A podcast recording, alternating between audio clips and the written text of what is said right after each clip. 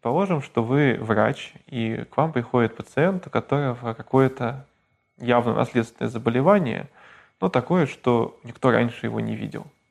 Как понять, что поломалось в ДНК у этого человека, для того, чтобы начать хотя бы какой-то поиск возможного средства лечения того заболевания, которое мы встретили у этого пациента.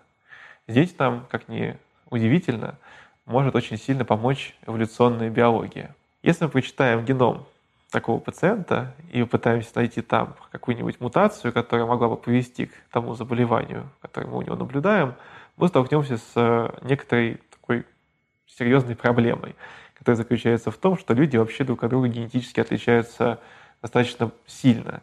Ну, сильно не в процентном соотношении, но просто по количеству генетических отличий. Например, э, геном обычного человека, ну, около 3 миллиардов нуклеотидов, буквок вот этих А, Т, Г, С, из которых состоит ДНК. При этом а, у людей, а, вот между мной и случайным зрителем на YouTube будет порядка 3 миллионов индивидуальных генетических отличий, что достаточно много. То есть берем двух людей, один больной, другой здоровый, и мы видим, что между ними тоже будет 3 миллиона генетических отличий. И как понять, какое из этих генетических отличий вообще хоть как-то связано с тем заболеванием, которое есть у этого человека. Даже если у вас таких пациентов много с таким заболеванием, все равно будут некоторые неопределенности. А что делать, если вообще это заболевание редкое, и пациентов у вас ну, совсем мало? И, а понять хочется. Хочется узнать, какой ген поломался, хочется попробовать что-то с этим сделать. Дело в том, что далеко не все участки ДНК, они, скажем так, одинаково важны, не одинаково ценны. И мутации, они происходят в ДНК более-менее повсюду. Они происходят в совершенно самых произвольных, случайных местах генома, потому что один из основных источников мутации — это на самом деле просто неправильное копирование ДНК. То есть, в принципе, возможны более-менее любые мутации в ДНК. Но если мы посмотрим на реальные мутационные данные, то мы увидим, что существуют участки в ДНК, в которых мутаций сильно меньше, чем в других. Это вовсе не означает, что в этих участках мутации происходит реже. Мутации происходят везде. Но это может означать, что когда мутации в этих участках ДНК происходят, то мы этих мутаций не видим, потому что все носители таких мутаций либо вымерли, э, либо не оставили потомства, либо просто не смогли родиться. То есть это очень важные участки ДНК. Тут можно провести аналогию со знаменитой а, ошибкой выжившего.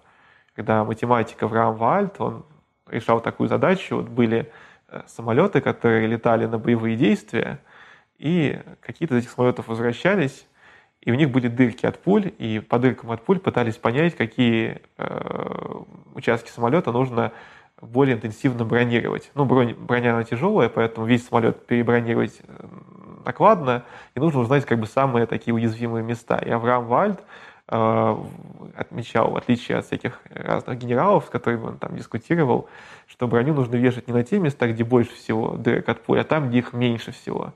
Потому что мы просто не видим тех самолетов, которые получили пулю в те места, где мы дырок не видим. И видим только те, которые вернулись, а у них, естественно, дырки в ненужных местах. Так вот, то же самое рассуждение можно провести с молекулой ДНК. Берем геном и смотрим, а в каких участках ДНК у нас много вот таких вот дырок от пуль, то есть мутаций, а в каких участках их мало. Это можно делать как сравнивая большое количество разных людей, так и сравнивая людей с другими нашими родственниками, с шимпанзе, рангутаном, акакой, геномы которых тоже прочитаны. И на основании вот такого э, того, что называют эволюционной биологией, эволюционной консервативности какого-то участка ДНК, а, а более того, можем даже говорить об эволюционной консервативности какого-то конкретного а, очень локального участка ДНК, то есть какого-то конкретного, например, нуклеотида а, в гене, который кодирует какой-нибудь белок, а, то мы можем разного рода мутации, которые мы наблюдаем у пациента, как бы классифицировать. Мы можем сказать, смотрите, вот эта мутация, она произошла в участке ДНК, который постоянно мутирует. Мутирует у самых разных видов. И ничего страшного с ними не происходит. Они как продолжают эволюционировать, жить, оставлять потомство скорее всего, вот эти мутации не привели к тому заболеванию, которое мы наблюдаем. А теперь предположим, что мы видим, что есть участок ДНК, который очень похожий а, у человека, у птицы, у коровы, я не знаю, у самых разных э, животных. И внезапно мы видим, что именно у нашего пациента есть мутация среди вот этих вот миллионов разных генетических особенностей, которые отличают его от других людей, которая повреждает нуклеотид вот в таком вот консервативном участке ДНК. Вот это намекает на то, что у него поломалось что-то важное, что-то, что в процессе эволюции э, должно будет впоследствии отметено естественным отбором.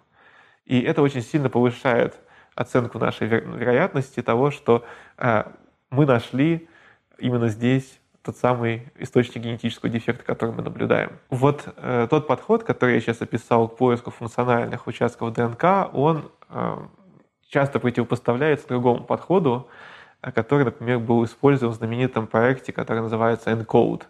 Э, поиск функциональных элементов ДНК, где ученые смотрели, вот есть какие-то белки, которые связываются с ДНК, есть какие-то э, участки ДНК, которые подвергаются определенным химическим модификациям.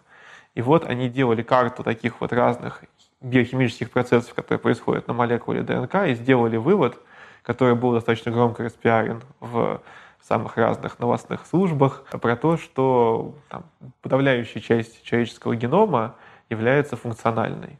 Но проблема с таким определением функциональности заключается в том, что самые разные биохимические процессы происходят, ну, на самом деле, на всей ДНК как шутили некоторые критики от такого представления этих результатов, что вся молекула ДНК как минимум участвует в одном важном биохимическом процессе, который называется репликация, то есть удвоение молекулы ДНК.